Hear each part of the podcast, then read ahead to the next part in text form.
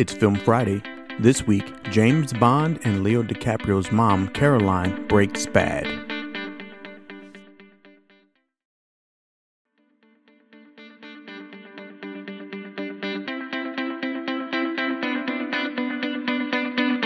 Welcome back, guys. Uh, we're we're gonna switch it up on you guys a little bit. I don't want you guys thinking that I only watch dramas or what have you. Um, so we're switching it up. We're going to watch a little bit of a comedy.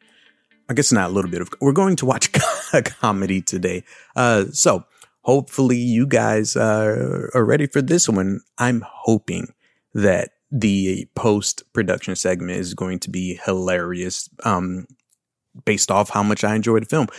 So get ready. Put your seatbelts on. Today, this Friday, we're watching The Which can be found on Netflix. I believe it's a Netflix original. Um, I could be wrong, but I'm pretty sure it is. So yeah, it's been popping up on the um, you know, the top 10 thingy or whatever. And apparently it's been in the top 10 for four weeks. Now, typically I don't go by whatever's on the top 10. I don't really care. Um, because Tiger King was top 10 for who knows how long. And I'm not even going to waste my time watching that. So yeah, anyway. So, um, yeah, today we're going to be reviewing The Outlaws on Netflix. It is rated horror. So action comedy and I think it said crime, 95 minutes. So let's see. It is directed by Tyler Spindel. And I was attracted by this um, when I saw it because Adam Devine is in it. And he's always, he's the guy who was in like Pitch Perfect. And he has this lovable quality about him. Like, I'm not the biggest fan of his, the things he's in and I don't mean that that's not a dig against him. That's a dig more so against the type of comedies that he's normally in. But I always like and enjoy watching him. So Mr. Adam Devine, he was in Pitch Perfect, Workaholics. Um, he was in something else I just watched the other day, uh, before I started doing this podcast thing. And I can't remember the name of it. It had to do with, um, a, a phone that was talking to Jexi, Jexi. It was, so stupid. Anyway, so uh yeah, Adam Devine, I like that guy. Like I said, movies are okay, but I there's something there's a charm about him that let's do it. So anyway, Adam Devine starring, he's the lead. We also have Mr. Pierce Brosnan, the um 007, of course. Ellen Barkin is is, is oh, excuse me, man. Ellen Barkin is in it. We're gonna leave that. We're gonna leave it. We're you know we're we're not perfect around here, so we're just gonna leave it in there. So Ellen Barkin's in there from The Fan. Uh, Nina Dobrev, excuse me, I almost messed that name up. She was in Perks of a Wallflower. She's in there. And Michael Rooker, which is kind of cool. She was also in um, Miss Nina. She was also in Let's Be Cops, which is hilarious to me. Hilarious. Not hilarious, hilarious. So yeah, I've seen all these actors work, so I'm really interested in what they do for this film. I haven't seen the trailer for this one. So we're just going to dig right into it. It looks like uh, going back to The Outlaws, it was directed by Tyler, Mr. Tyler Spindel. And when I looked him up on IMDb, a rather young guy. So good for you, sir. And he's directed about 12 features at this point, And a lot of them, well, excuse me, roughly 12. A lot of them, he works a lot with Adam Sandler, like a lot. And I mean, his list goes on and on. Like I was, uh, like, for example, he, of course, he did this. He did Murder Mystery, which is Adam Sandler, Sandy Wexler, Adam Sandler, The Do Over, Adam Sandler, Blended, Grown Ups 2. That's my boy, Jack and Jill. He loves some Adam Sandler. So I hope I like this. Here's the thing. Okay. I know I, uh, playing devil's advocate here with Adam Sandler. There are people who love his movies and I respect the hell out of Adam Sandler. That man hustles that man has created his brand that is all his and no one else can do what Adam Sandler does. One of my favorite things he did was Little Nicky. Hilarious. I don't know why, but it was funny to me. Like he played the devil, um, or he was the, the son of the devil that went out into the regular world. It was re- ridiculous. That was probably one of my favorite Adam Sandler movies, but I'm not a big like water boy. Like anytime he's acting should I say too goofy? Not the biggest fan. Click when he had remote control, that was kind of cool. And I saw the first grown ups. I didn't go watch the second one. The first one was kind of cool, but I've never been the biggest fan of Adam Sandler, but man, do I respect that guy. I, psh, hands down. But anyway, Tyler apparently likes to work a lot with Adam Sandler. So it'll be interesting to see if Adam Sandler has a, um, a cameo in this that's not listed in the credits right now. But the Adam Sandler connection continues because Happy Madison Productions is the production company for The Outlaws. And in case people don't know, um, Happy Madison, being one of Adam Sandler's first movies, is his production company. So he's actually one of the producers on here, as well as Mr. Adam Devine, which is fantastic. Look at that. That's so cool. I love actors that put their own career into their own hands. You know, like that's what I'm trying to do. That's what I, I do with my films as far as writing, producing them and acting in them. And that's my intent down the line once I start making bigger projects under the the umbrella of J Phoenix Entertainment. It is to produce work for myself as well. I'm going I'm just going to steal the whole Adam Sandler, Vin Diesel thing and just run with it. You know, that that's the whole plan. So we're gonna be watching um yeah, The Outlaws. I don't know. I have no idea. This, to be completely honest with you, isn't my typical type of comedy that I, I'm normally attracted to, to watching. So it'll be interested. Let's see. Before we get started, just want to go ahead and give, as usual, the log line. So here on IMDb Pro, a straight laced bank manager about to marry the love of his life when his bank is held up by infamous ghost bandits during his wedding week. He believes his future in laws who just arrived in town are the infamous outlaws. So that tag right there is, it was like, okay, Adam Devine's in it. I like Adam Devine. Let's watch it. Pierce Brosnan is always like charismatic and fun and enjoyable to watch, you know. But then I read that log line. I was like,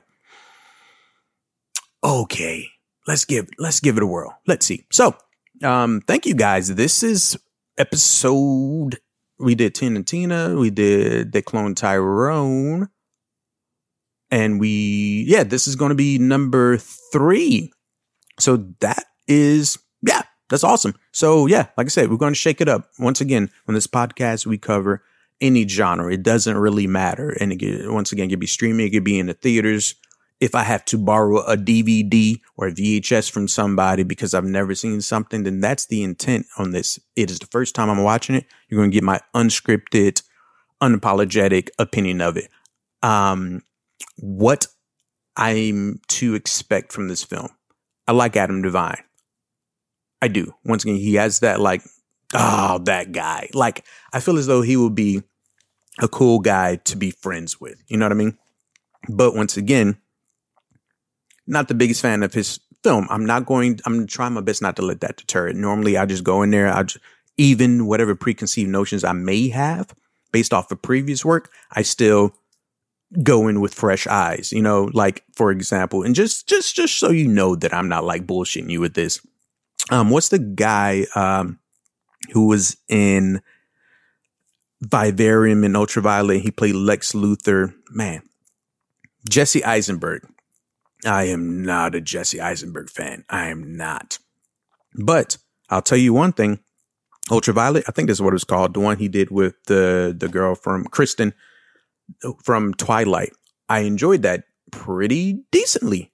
And then I watched Vivarium and I really enjoyed that. So just because I say, oh, I'm not a fan of their previous work, or typically doesn't mean that whatever work I am experiencing at this point will affect that. Just wanted to give you an example. So buckle on your seatbelts, guys. We're nearing 10 minutes, so I don't want to talk too much. We're going to go ahead and watch the show, and then we'll take a break. And as usual, we'll come back and we'll give a breakdown. And as usual, oh, I think one thing I'm going to start doing is during the break, I'm going to give a preview, a sneak preview of the next film that I'm going to be doing. So I think that's what's going to happen. So, uh, see you guys for intermission. You'll hear what's coming up next down the pipeline, and then we'll get back to the segment. Hope you guys enjoy. Thank you guys for listening.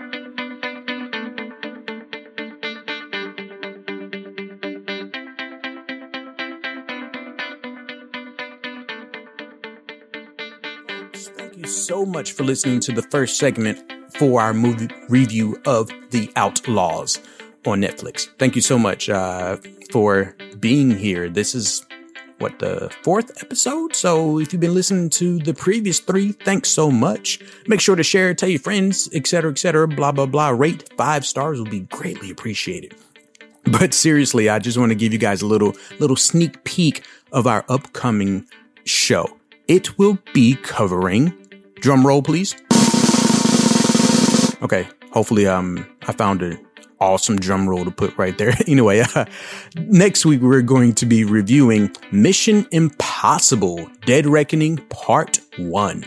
Yes, that's right. We're going to watch a 70 year old Tom Cruise do what he does best, and it's run all the damn time. So yeah, make sure you guys tune in next week. We're going to go ahead and discuss Mission Impossible Dead Reckoning Part 1. Hopefully you guys will be there. Thank you so much. And now let's go ahead and kick off for the second portion of the show, the post-production segment of The Outlaws. Thank you guys for listening to Flicks and Scripts. See you guys next week.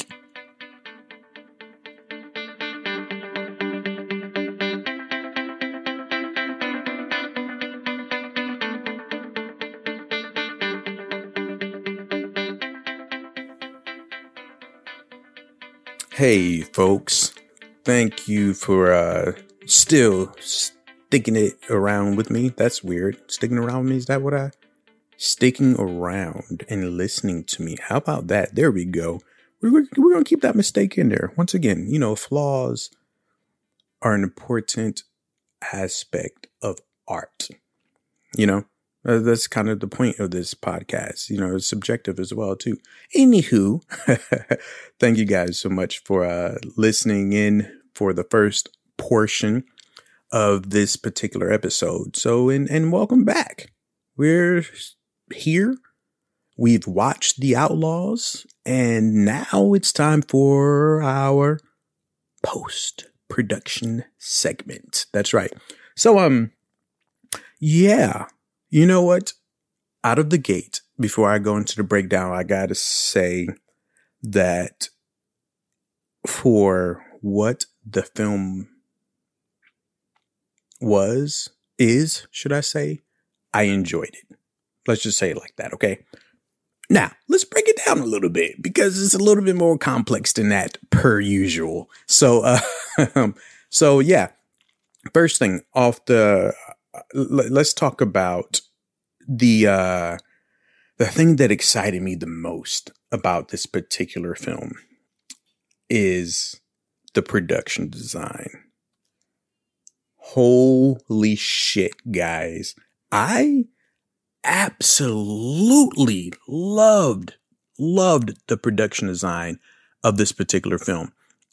I mean, it, it was one of the, you know, to me, I feel as though the production design is one of those elements that should almost be, and, and I could be, you know, alone in my, my thought process when I say this, but I thoroughly believe that production design is one of those elements of a film that is hidden or should be hidden because you don't want to draw too much attention to it. Like like that's that's almost any aspect of the filmmaking process, I believe, should be hidden to the point that it doesn't scream out at you. Look at me. I'm doing something. I'm production design. I'm the camera movement or, you know, I'm acting or whatever the case may be. It should be a, for the most part, a believable world that exist, you know, the suspension of disbelief. At least that's my opinion when watching films. Now, I do believe TV series can blur that line a little bit, especially sitcoms, uh, because you might go into more hyper realism. But when it comes to film, unless it is a satire piece or something very meta, then I believe that all the pieces should fit together seamlessly, like a seamless puzzle, but you can't have the production, the the the film project without each one of these, if that makes sense. the production design was amazing. Apparently, Mr. John Billington was the uh, production designer, and it looks like maybe the um, art director as well. Question mark? At least according to IMDb. So maybe that means he didn't have a a huge team, possibly for you know for this particular production. So uh, I don't know why it would say art director as well too, because I'm in here looking at some of his credits, and it doesn't necessarily say that he was the art director. So that's a little confusing. But anyway, oh cool. Sorry, I'm looking at IMDb Pro, and um, there's a gentleman named Michael Woodruff who was the location manager and production manager, and I happen to know this guy, or at least he was connected on this film. That's pretty cool. Um, so yeah, John Billington, man, I loved what he did with this. So it looks like he production designed Pacific Rim, Geostorm, World War Z. World War Z had an amazing production design, in my opinion. You know, oh, from hell, wow, he did that. He was set designer for that one. So production designer for Geostorm, World War Z, and Pacific Rim Uprising, which was the second one. Man, he's done a lot of stuff I've seen. He was the assistant art director for The Bone Collector, set designer for Enemy at the Gates, set designer for Un from Hell. Wow. Set designer for Titanic, uncredited. Anyway, this man has been, I like all of his stuff. I really need to hone in on him. But man, I think he did a phenomenal job from a production design standpoint. I loved the, uh, the costuming that was in. I feel as though the costuming was, was done subtly to the point where each character or the characters had their own design, which fit perfectly with their character. Where, where we had Ellen and Pierce had kind of the retiree look where it's, oh, we're, you know, we have some money and we're retired, where it's not gauche, but it was a little e- hmm, eclectic, but gentlemen. I don't, you know, I, hmm. I feel as though it, it presented them as retire, you know, retirees with a little bit of money with style, style, you know, but it wasn't over the top. It wasn't gauche. And, uh, oh man, she had this, this, that green floral jacket, which I feel I wouldn't ordinarily like on somebody. if I seen him like out in public, I'm like, whoa, you're doing a lot. But with the character that she was portraying, I think her name was Lily. I've might have see this is might be I'm doing a lot of this off the cuff as you may know, so maybe I need to write down character names at a minimum. But um her character had this eccentric kind of feel and I loved it. And oh man, they had these glass first of all, I love the glasses. The sunglasses are amazing. I think I saw uh, an variety episode or something like that with Pierce Brosnan and he talked about his amazing sunglass collection. I could be wrong, but I'm almost positive that I watched that and I was like, this man has some fantastic style in sunglasses. And in this movie, he had at least four or five pairs of sunglasses and they were freaking amazing. Like I kind of want to just raid his sunglasses. I, and the thing is, he he rocked it with so much like pizzazz, not pizzazz. Is it pis, pistache? Is that the word? I might be. See, mm. anyway, he had this elegant, cool, suave nature with all his glasses. But she even joined in because she had these glasses with with the frame that had this green tint, but it wasn't in your face green. It was subtle that happened to coincide with the jacket. And it was all of these decisions. The costuming was amazing. Everybody stayed in their, um, their lanes and it wasn't calling out too much attention other than Adam Devine's character, which had blues happening a lot of times. So his character stuck out, but I feel as though that was a conscious decision because he is almost a bit aloof, I want to say, his character and the costuming helped to sell that, where he stuck out when everybody else kind of not blended in a bad way, but blended, you know? So I really like that whole aspect of it. And the the colors used within like the palette that Mr. Billington and the director and what have you chose, I love the palette. It was amazing. These subtle greens, almost nature like colors, you know, greens, browns, creams. Loved it. Loved, loved the, I can't say nothing about this production design. Loved it, man. Uh, also, why, you know, why we're talking on production design, let's talk about that cemetery chase stunt scene. That was phenomenal. Man, and I'm, I, you know, this wasn't like a fresh from watching unscripted kind of thing, I would love to do, this is one of these things where I talk about it and then I'm to go do some more research because that sequence was amazing. I want to say first off, off the top of my head, I don't recall seeing a sequence like that in the film yet. We've seen plenty of chases, you know, car chases and things of that nature, but the way they did it going to the cemetery was unexpected. I did not expect that. And it, it was awesome because it also gave the characters some time to play, whereas Pierce and Ellen's characters, who are bank robbers in this situation, so technically bad guys, you know, but they still have a bit of a moral code, so to speak, where they just felt this, you know, a little ashamed and bad about literally knocking over headstones. And it was, I mean, I perked up watching that, that sequence. So production design was fantastic. And I just wonder how many of these headstones did they have to place? and that that's oh man, this production. I'm telling you, I love this production design. That's that sequence alone was amazing, and I'm wondering, like, did they make this whole cemetery in general?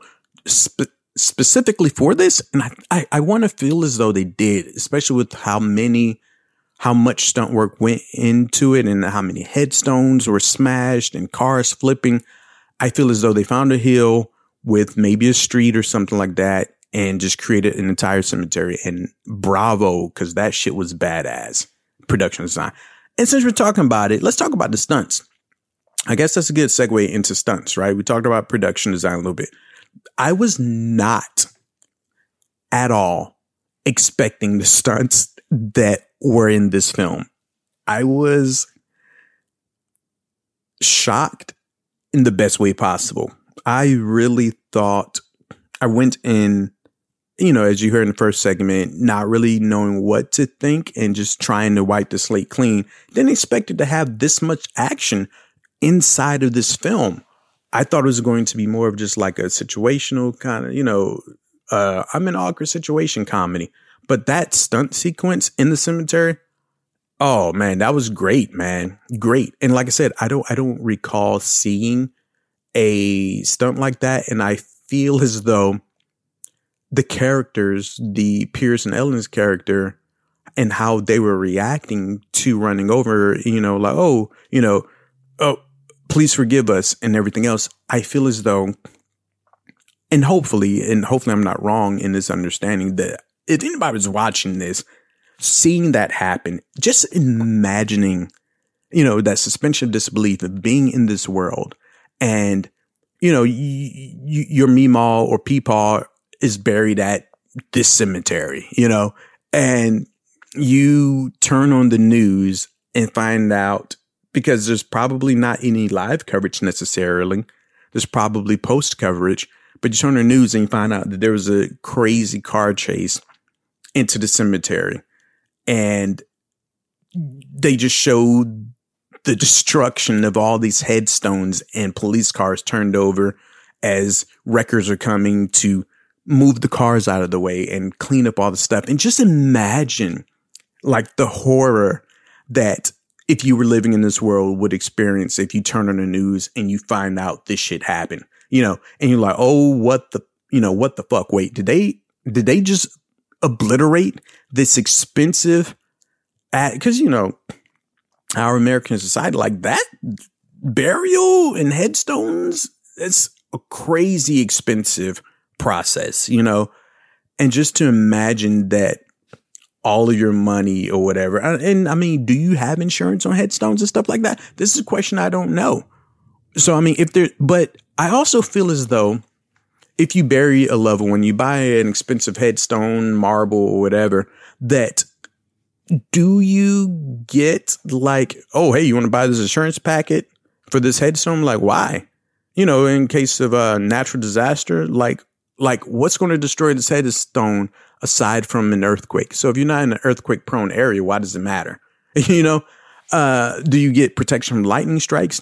But also, even if that is baked into the insurance program for repairs or whatever, is police cars smashing into your headstones under that policy or are you just like screwed you know especially with the way insurance companies work i'm pretty sure you're just going to be sol but anyway like i said the horror of seeing a news program and just wondering holy shit is Peepaw and Meemaw's headstone still there? And you go and it's not. Or then on the flip side of that the relief that the relief that oh my oh sh- okay I hope Peepaw's uh isn't destroyed.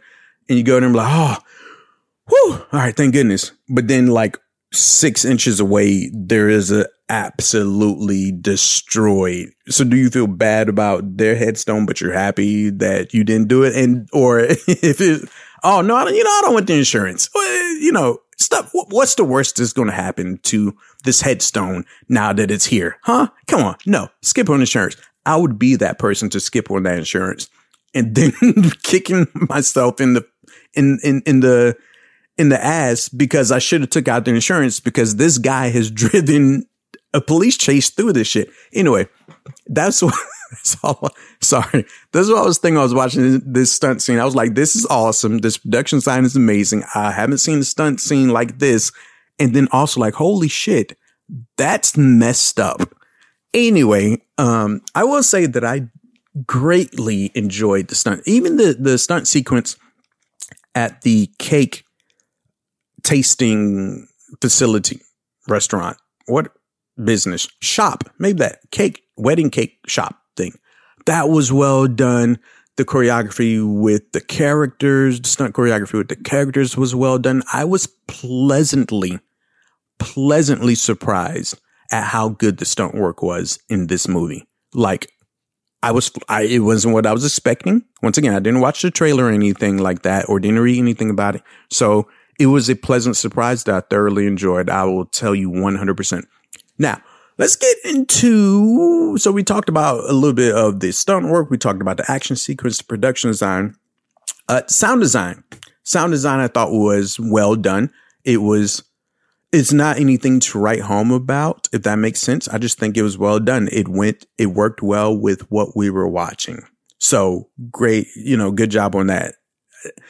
I feel as though sometime sound design it's probably one of the most invisible aspects of a film, unless a particular film calls for the sound design to be more impactful and call attention to itself. So, as far as cinematography and camera work, there were a lot of great gags. They did a couple gags with the camera work with Adam Devine. What you know, I said in the pre-segment, Adam Devine is one of these actors that has this charisma about him, but then at the same time, I'm like, mm. and and I think watching this, I realize it, and this is in no way a slight against him. I think I realize sometimes my issue with Adam Devine's performances is I do feel as though he pushes a little further than necessary, especially with he's a very facial actor in, in the in the vein of Jim Carrey, and it's not a slight against Jim Carrey either, but they act a lot with their faces, you know. And I grew up watching a lot of Jim Carrey films and things of that nature. This is, of course, before I started getting into acting, and just my personal subjective feeling and the, the performances I gravitate to don't do a lot of the more over the top facial performances. So I think that's why. But I do like his physical abilities as a physical comedian, I think as well. Like when he got on the branch, I thought that was nicely done. That was kind of cool. I love how he uses his voice to deliver comedy. I will say that, like his vocal inflections, I, I love it. Uh, but once again, like the face stuff, sometimes I feel as though he overdoes it. There were the one camera scene that I, I, I didn't like in particular was the scene when he's talking to the in-laws and they're all on the couch and he was talking about passing out in a, in the child's pose, which was fine. That in itself was funny. He got down did the physical comedy bit. My, the the what I wasn't a big fan of was the camera angle where they clearly I feel as though they're using it for a sight gag where they he's in child's pose, his head, his face down on the floor is facing the in-laws. Wife is adjacent to him to his right and then they show a uh, cutaway of him in child's pose with his ass up in the air. And I feel as though that could have been handled a little better. I would have liked it if it was done a little bit differently because I feel as though uh, part of the funny part is supposed to be, oh, look, he got his ass in the air. But I feel as though it was, I feel as though they could have not milked it because that's wrong. They could have used that camera angle to get a better laugh in my in my opinion. I feel as though if if we had more of the reaction of Pierce and Ellen in that shot with maybe like the ass in the foreground and then them in the background would have been would have worked. Or even if he did child's pose and he was parallel to them instead of his head facing. So that way you get the ass shot and their reaction. I feel as, and it was such a wide angle shot. You didn't really get a lot of their reaction and Pierce and Ellen are freaking phenomenal actors. You know what I mean? So it's not because they weren't acting. I just feel as though you couldn't really register their thought process with such a wide angle just to show the ass. So that angle didn't really like as far as camera work. But the other camera stuff I thought was nice. They had some nice match cuts in there and they used some cam work for some of the gags, which was pretty funny. So, well, other than that one that stuck out like a sore thumb, I liked everything else they did. I will say it's an hour 37 minutes. It took me to the 19 minute mark roughly before I started getting into it. And that was primarily because Adam Devine was on screen by himself. Once again, not a slight against him, but I feel as though, akin to the Jim Carrey situation, because his performances are so energetic, facially, body, vocally, that it works better when you have a straight man, a straight man or woman playing against him, right? So, like most comedies, of course, you have to have a straight, not have to, but it's better if you have a straight man or somebody being straight in that scene because it it will show what the normal reaction would be or what have you. Like I love Jason Bateman. He is one of the best straight men actors out there. Period, in my opinion. So it started really picking up steam and started, in my opinion, getting a little bit funnier and better when he was able to play off of the seriousness of Pierce Brosnan and Ellen Barkin. And that's where it was like, okay, I'm enjoying this a little bit more. So now it's around the, like I said, 20 minute mark. I think they went skydiving, kind of, sort of. And, uh, well, they did go skydiving, excuse me. And that's when the funny started happening. I think that's when it started hitting its stride. The pacing picked up a little bit more as well. The first 20 minutes was a little slower to me. And it was just Adam Devine being kind of goofy with not that many people. And they had a, oh man, I'm forgetting what is the the actor? He was also in um, Get Out. Actually, t- li- little Lil Rel Howery. Um, he was in Get Out as well too. But Lil Rel being a comedian, you would have him in there, and then Adam Devine. So both of them being funny, and it's like, okay, funny, funny. Who, who we need somebody to play the straight man. And for example, Lil Rel, when he had the scene with the parents, hilarious with the parents and Michael Rooker. That was good because he was able to shine doing his comedian comedian thing while everyone else was being straight, even though the mom and dad, whose name Richard Kind and Julia Hagerty, they are hilarious to me. And Richard Kind is freaking amazing because he plays funny so well without being over top. It's just like this natural. I don't know. Every time I see him, he just his performances crack me up. I love it. And Julia, she has this Julie, excuse me, I'm sorry, Julie. She has this like uh out of the loop motherly character comedy bit. And I just love when when I see either one of them, but them together as parents. The casting of this show was amazing. It was great. It was great. And the uh the young lady who why am I forgetting her name? How am I forgetting her name? The Adam Devine's love interest. Oh, Nina. I feel as though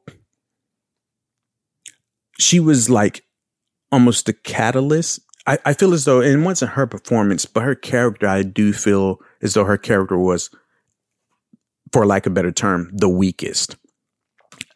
It, and I get it was because he was the fish out of water almost, where things were happening to him. And I feel as though Nina's character was just along for the ride, Parker, well, I think, yeah, Parker was her name, was just along for the ride and didn't have a huge impact other than her being the outlaw, which I feel was a bit of a detriment to her acting abilities, you know? So that's just my opinion, once again.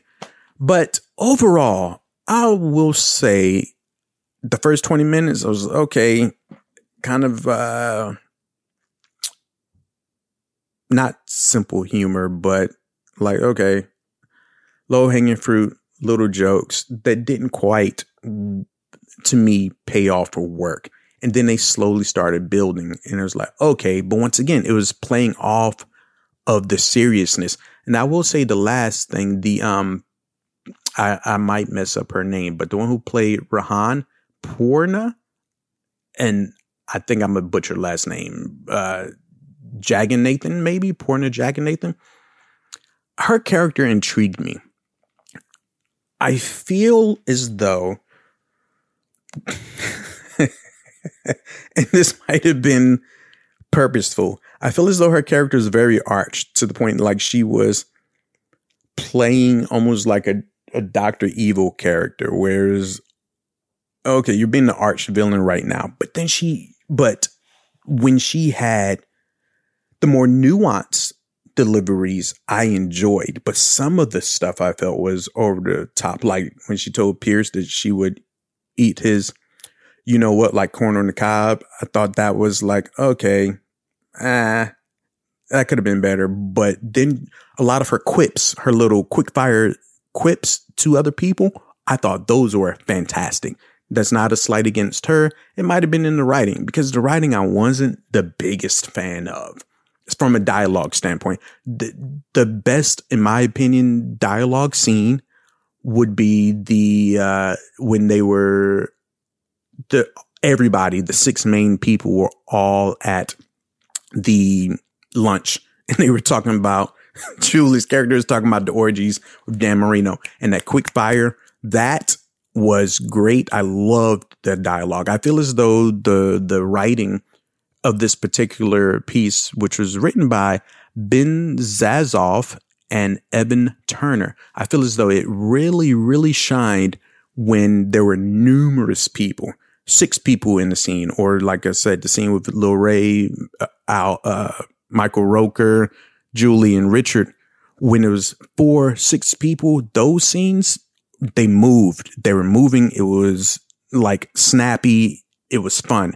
But anytime there were like the one or two, like Adam and Nina, not too fond of it, or even, and I, I feel as though some of the scenes with Adam, any of the slower bits where there weren't a lot of people were my least favorite dialogue scenes in the whole thing. So, anywho, that's my my breakdown of each uh, little department. Should I say? And the lighting, I mean, is a comedy, so uh, n- nothing against lighting. I think the lighting would really stick out in a situation like this is if it was horrible. but so yeah, I will say, still pleasantly surprised. I was not thinking that I would like this as much as I would have because some sophomoric, that's the word I was looking for. Sorry, I had a little brain like snap to it. Sophomoric comedy that was happening in the first 20 minutes. That's the word I was looking for. Not simple. But uh so I yes, I enjoyed this. The pacing picked up around after the 20 minute mark, it started the ball started rolling and it was funny, especially some of the ensemble scenes and sequences.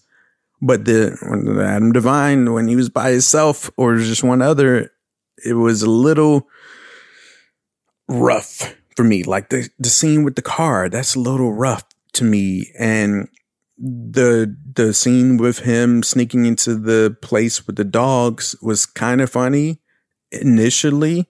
Like he kicked the little dog and was like, oh, okay, that's kind of funny. But then it went a little overboard with the 12 dogs. And then they kind of got better with the branch.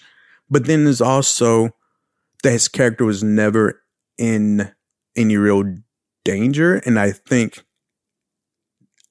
that would have helped that those scenes, if that makes sense. Anyway, it's just my opinion. Now, overall, I would say, yeah, go, you know, you're looking for something funny to watch, definitely watch it. I enjoyed it.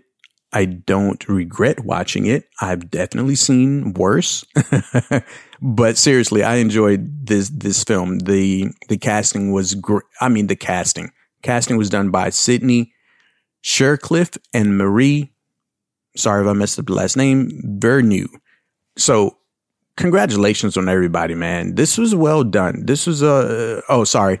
And the cinematographer was Michael Bonvillain. That's a fucking badass name. Michael Bonvillain. What? Like, come on. Let's see. Oh, yeah, he's okay. Yeah, he's the DP Cloverfield, which was definitely an interesting I like everything that he's done so far as a DP. He did Zombieland. That was nicely done. That was a nice comedy. Anyway, Hansel and Gretel Witch Hunters. Didn't really like that one a whole lot. But yeah, so I enjoyed this, man, a lot more than I thought. I'm happy that I watched it. Happy that this was the first comedy. If I, I I'm happy that it wasn't a comedy that I watched and hated, because that would have sucked. So yeah, Anywho, thank you guys so much for hopefully watching. If you watched it uh, and decided to listen to see what I had to say, I greatly, greatly appreciate it. So thank you once again for listening in to me discuss, give my subjective view on the outlaws. I will say one thing, you know, there's one thing comedy to me is hard. And because it can be so subjective, you know? Like you do a drama piece, then you're thinking about the acting in the story. But with comedy, there's so many elements of comedy dark comedy, dark humor, gag humor, you know, uh, physical comedy. There's so many elements. And depending on who you are, you may like some and then not others. Like I said, I'm not a big, big fan of like body humor, like, you know, farts and vomit and stuff. I'm not a big fan of stuff like that, you know, but others might be. I do tend to prefer darker comedies and stuff of that nature. With slapstick, that's another one. So to me, I feel as though comedy is one of those things that can be pretty hard to knock out, but I feel as though they set the tone for what they want to do for this one. And I feel as though they knocked out, out of the park, honestly. And this is me speaking from somebody who doesn't typically like films like this, with this this type of comedy film. I enjoyed it. So bravo, guys. Well done. And I say that as somebody I I've tried my hand at writing comedy and it is by far the hardest writing that I have done. So kudos to people that just knock it out of the park because man, I can sit there and think of a concept and write some dramatic stuff all day. But when it comes to comedy, it's a little hard. But I also think, I wonder, I think part of the, the key, and I wonder how many people would agree with me to when you are doing comedy. Well, I, th- I think any art form, you should be making art that you want to see or that you want to make. I think that's the important thing. But I think when it comes to comedy, that is even more important. You know, if you're doing like Transformers kind of film, then you are doing a film that you, that you're trying to make for everybody's enjoyment or a particular demographic or what have you. But I feel as though with comedy, a comedy, I feel is the almost has to be personal. It has to be what you think is funny, what you want to see. And then hopefully other people can get on board and enjoy it, you know, or come around to it after watching it. That's my opinion. So thank you guys. This has been an, another episode. This has been a fun one. I like this one. I kind of wish I had a, not a partner, a, a teammate to talk about this one. So that that's coming soon. Um, I'm hoping to get a buddy of mine, my writing partner, can hopefully join me on the next one when we uh, discuss a, a, action, a little action movie starring Mr. Tom Cruise, as we mentioned in the in, intermission. So yeah, hopefully you guys will tune in for that. We're going to review that one and talk about it. So thank you guys seriously, this has been fun. Like more fun than I thought it would be. So thanks. Y'all make sure if you do me a favor, just share it, tell your friends, t- tell everybody. Follow me on the social medias, Jaye Starkes, J A Y E S T A R K E S. And in fact, if you go to my website, jayestarkes.com, you have all my social media there. And then you can even, you know, if you, if you're feeling froggy, you can check out my Vimeo where I have some of my short films that I've done over the years. So it'll be cool. Leave a note, a comment. I would be very interested to get your opinions of it so I can grow as an artist. Thank you guys. Y'all do me a favor. No matter what your creative endeavor is in life, your art, you know, process, painter, musician, whatever, go out there, create, make art because art is love, everybody. Thank you guys for listening and I'll see you guys on the next one. Bye bye.